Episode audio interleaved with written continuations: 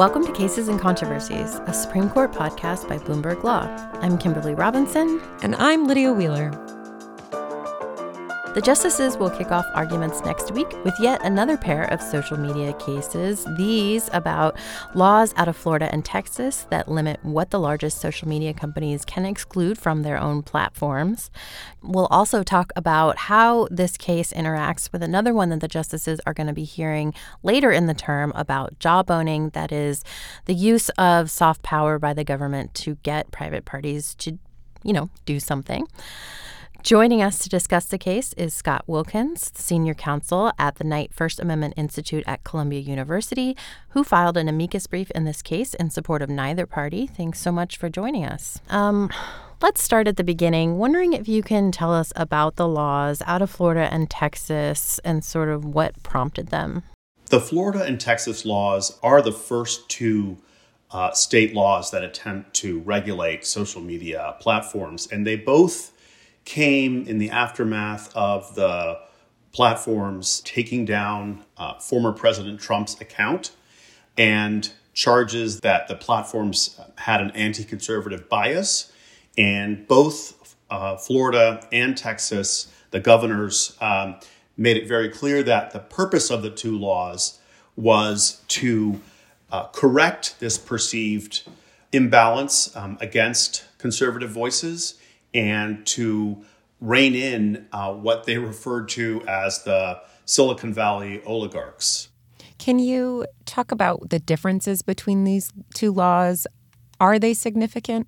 I don't think that the two, that that the differences in the two laws are significant enough to uh, impact the Supreme Court's decision um, about uh, the two laws. In particular, I think the what we call the must carry provisions here, the provisions that really are at the heart of the dispute, which require the platforms to keep up or not to take down certain kinds of content.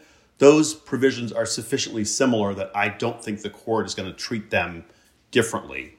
So, uh, two trade associations that represent social media companies, NetChoice and the Computer and Communications Industry Association, sued state officials. What is it that they are arguing here?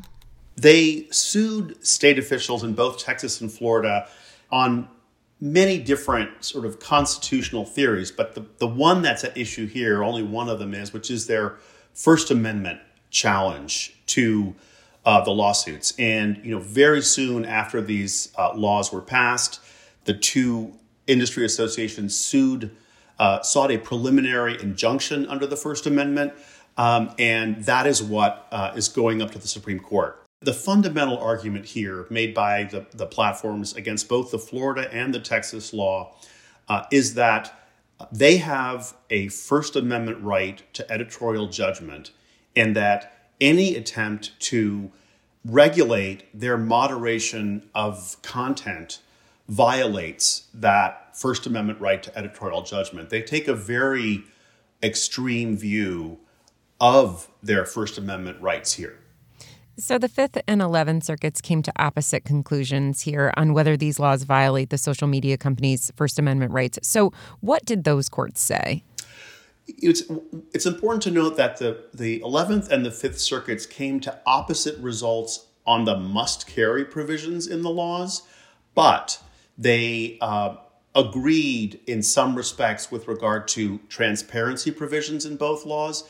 Most of those are not before the court uh, but but but it is important to note that there's that area um, uh, of agreement there. On the the must carry provisions the two courts took uh, really uh, opposite views of the First Amendment uh, and the right to editorial judgment.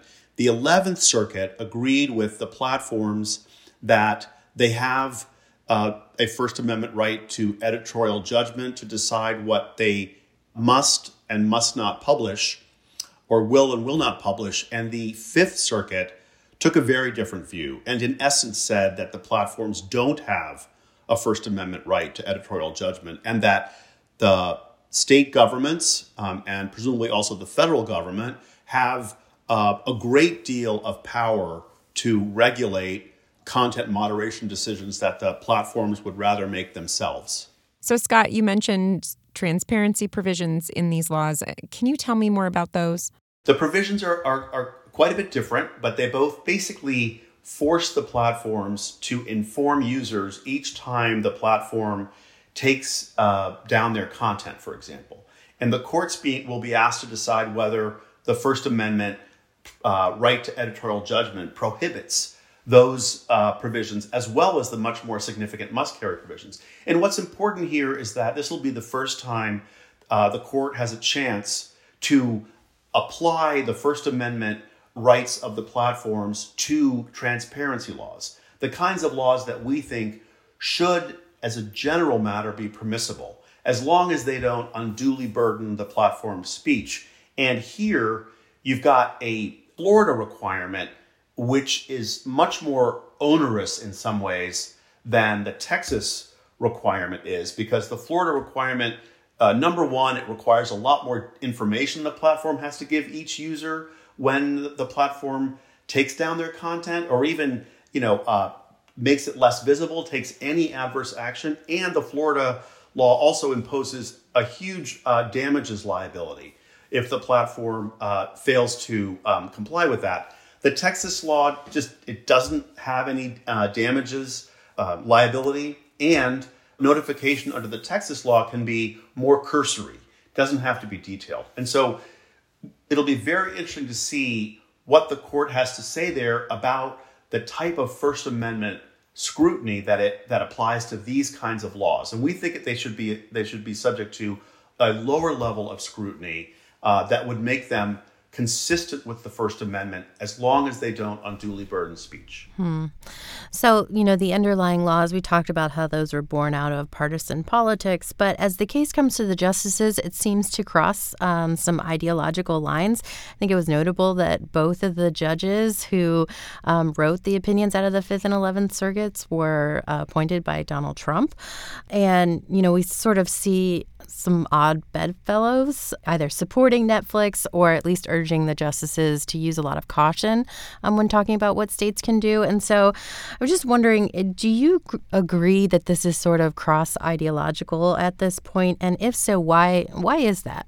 Well, there's no question that the two laws at issue here sort of came out of states that are controlled in the legislature and the governorship by, by Republicans, by conservatives you know, I think these these cases now before the court uh, come to the court, you know, without uh, sort of a uh, political hue. In that uh, you have uh, since the Florida and Texas laws were passed, you have many states, including blue states, passing laws that try to regulate social media platforms, and so the the, the question of whether the, the extent to which the government can regulate social media platforms really uh, crosses political or ideological lines. And I think the justices, uh, no matter what their uh, political beliefs, will be sort of struggling with where a line should be drawn here.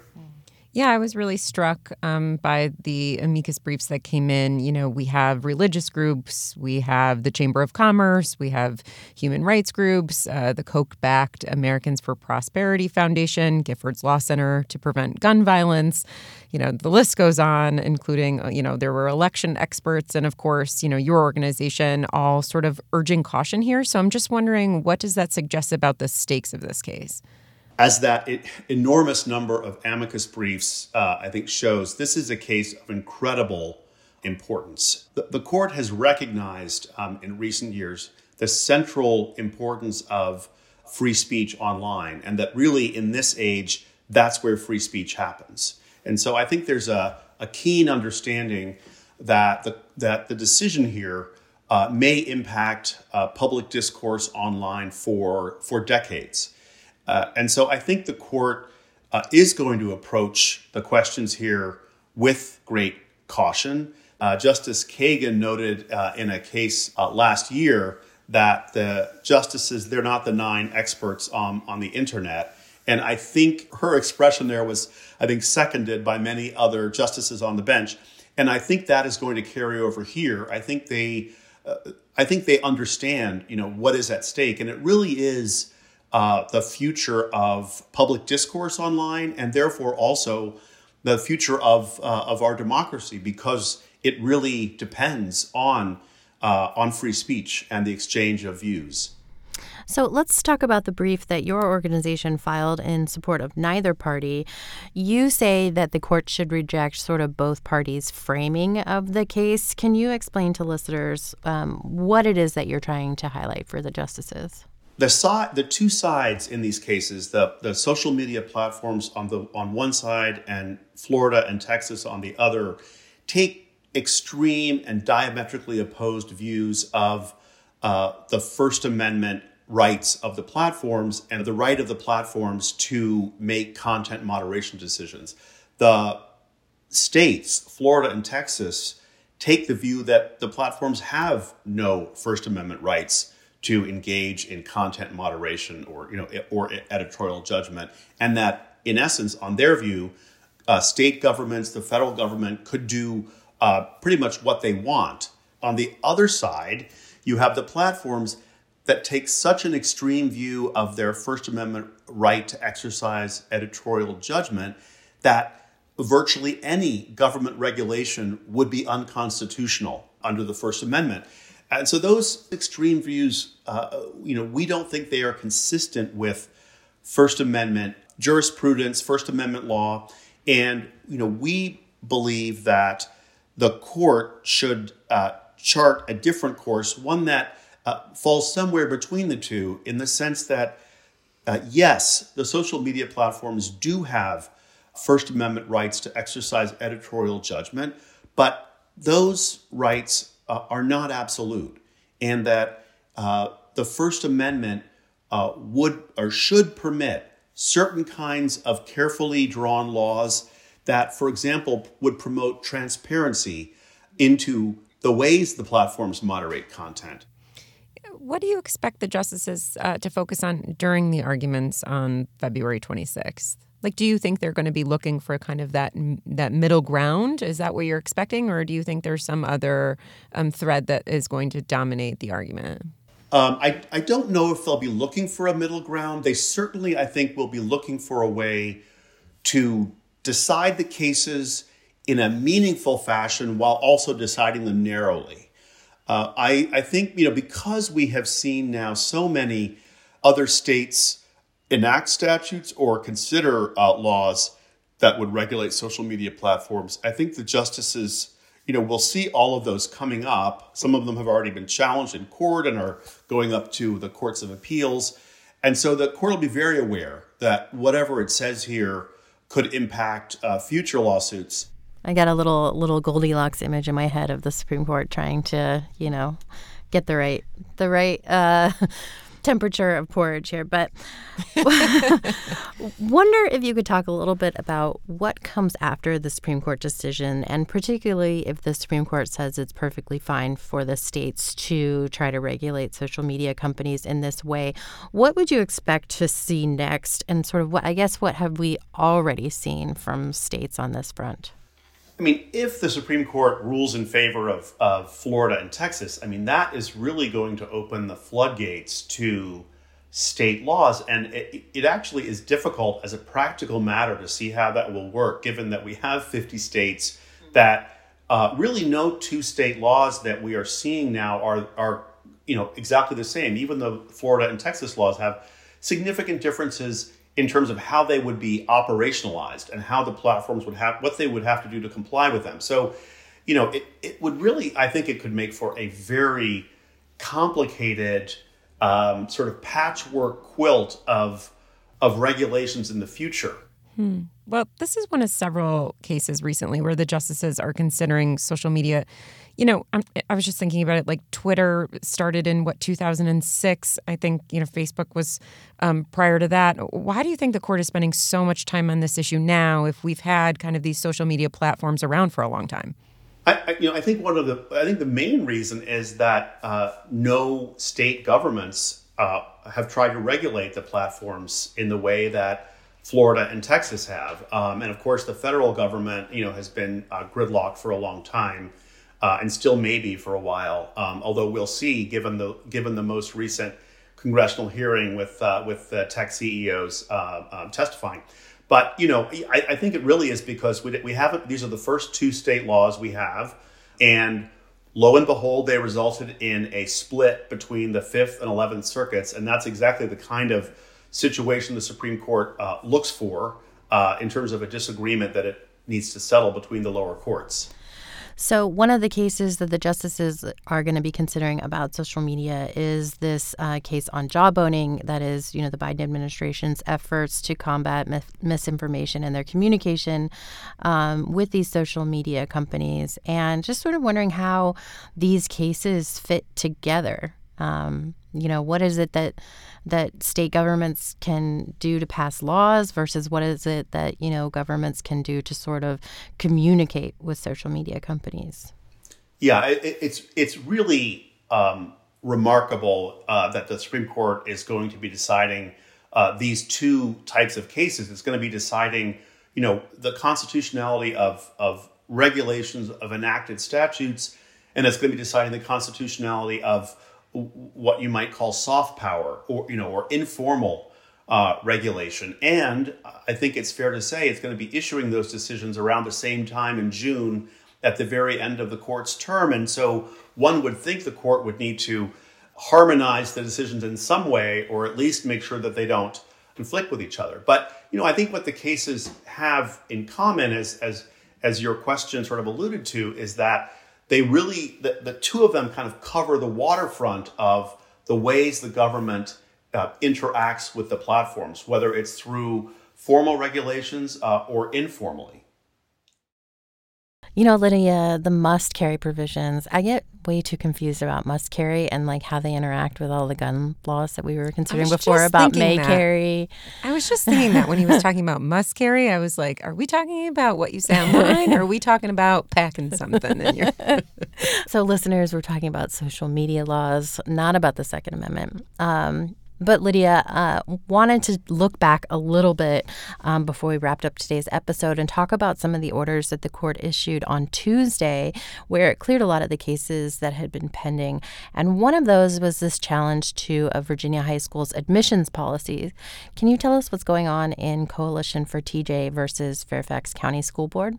Right. So the court on Tuesday refused to hear a challenge uh, to an admissions policy at TJ, which uh, is short for Thomas Jefferson High School for Science and Technology. You know, the competitive magnet school in Virginia uses socioeconomic factors to diversify its student body. And a coalition of parents and students argue that the policy was made with discriminatory intent to limit the number of Asian American students enrolled at the school and that that violates the Constitution's Equal Protection Clause. So the court declined to review the Fourth Circuit ruling, which upheld the admissions policy, but two justices dissented. Uh, what did they say? Justice Samuel Alito wrote a pretty spicy dissent, which Justice Clarence Thomas joined. And he said the Fourth Circuit's decision could be used as a, quote, blueprint to evade the court's ruling last term in affirmative action cases against Harvard and North Carolina. You know, just as a reminder, uh, in 2023, the court effectively ended the ability to use race as a factor in admissions at public and private universities. Now, this high school uh, isn't explicitly considering race, but it is using other tools to diversify its student body. And that's the whole thing that's at issue here. So, Lydia, I don't know about you, but I was kind of surprised by the court's just outright denial here. I sort of thought this was a case where the court would GVR, that is, it would grant the case, vacate the decision, and return it to the lower courts to give it another shot, particularly um, focusing a little bit more on the language that the ju- that the justices used in those Harvard and NC cases. Were you surprised by the court's decision? And if so, like what what gives? You know, I was a little surprised that they didn't do that, um, or at least take it and hear it. You know, I think that this signals that the court isn't really ready to say anything more on affirmative action, at least not for now. Um, you know, that could be because it's trying to avoid yet another case over a hot button social issue. You know, its current docket is already stacked with those, you know, or maybe it just wants these issues to percolate a little longer in the lower courts, you know, before the justices weigh in. The fact that only Thomas joined Alito's dissent here also is notable. You know, that could signal that there's some division on the court over what race neutral tools schools can or can't use and um, to make their student bodies more inclusive. But while we're talking about Justice Alito, I wanted to highlight another opinion from him that we got on Tuesday. This one was actually a statement concerning the court's denial in a case called Missouri Department of Corrections versus Finney. So, not actually a formal dissent, but Kimberly, tell us what that case was about and what Alito had to say. Sure. So this was a case about jury selection in an employment discrimination case. And here, a lesbian employee says she was discriminated on the basis of sex.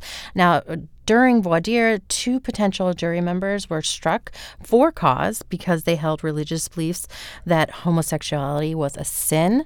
Now, the full court declined to review that ruling, but as you mentioned, Lydia, uh, Justice Alito wrote a separate statement in which he lamented that the caution expressed in the court's Obergefell decision um, was not being heeded. In particular, he said that, you know, at that time he had predicted that Americans who held what he called traditional beliefs beliefs about homosexual conduct would be labeled as bigots and subject to discrimination. And he says this is an example of that. So. Wow. So calling back to the court's same sex marriage decision there. Um, hmm, interesting. No other justices joined him, though.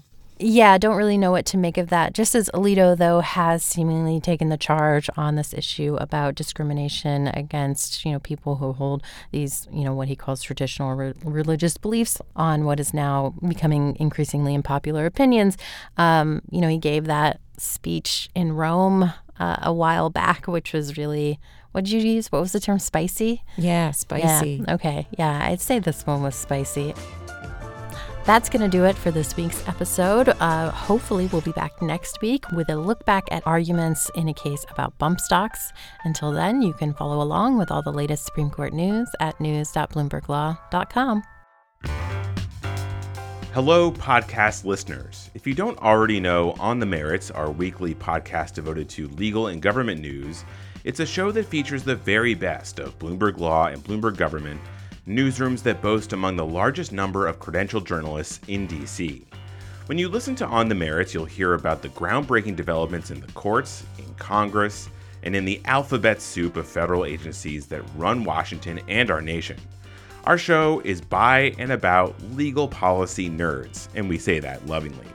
It's a nerd's eye view of what professionals in the legal and government space need to know, but you do not have to be a nerd to listen. Check out our show on the merits and find new episodes wherever you get your podcasts. And you can find our archive of shows at news.bloomberglaw.com slash podcasts.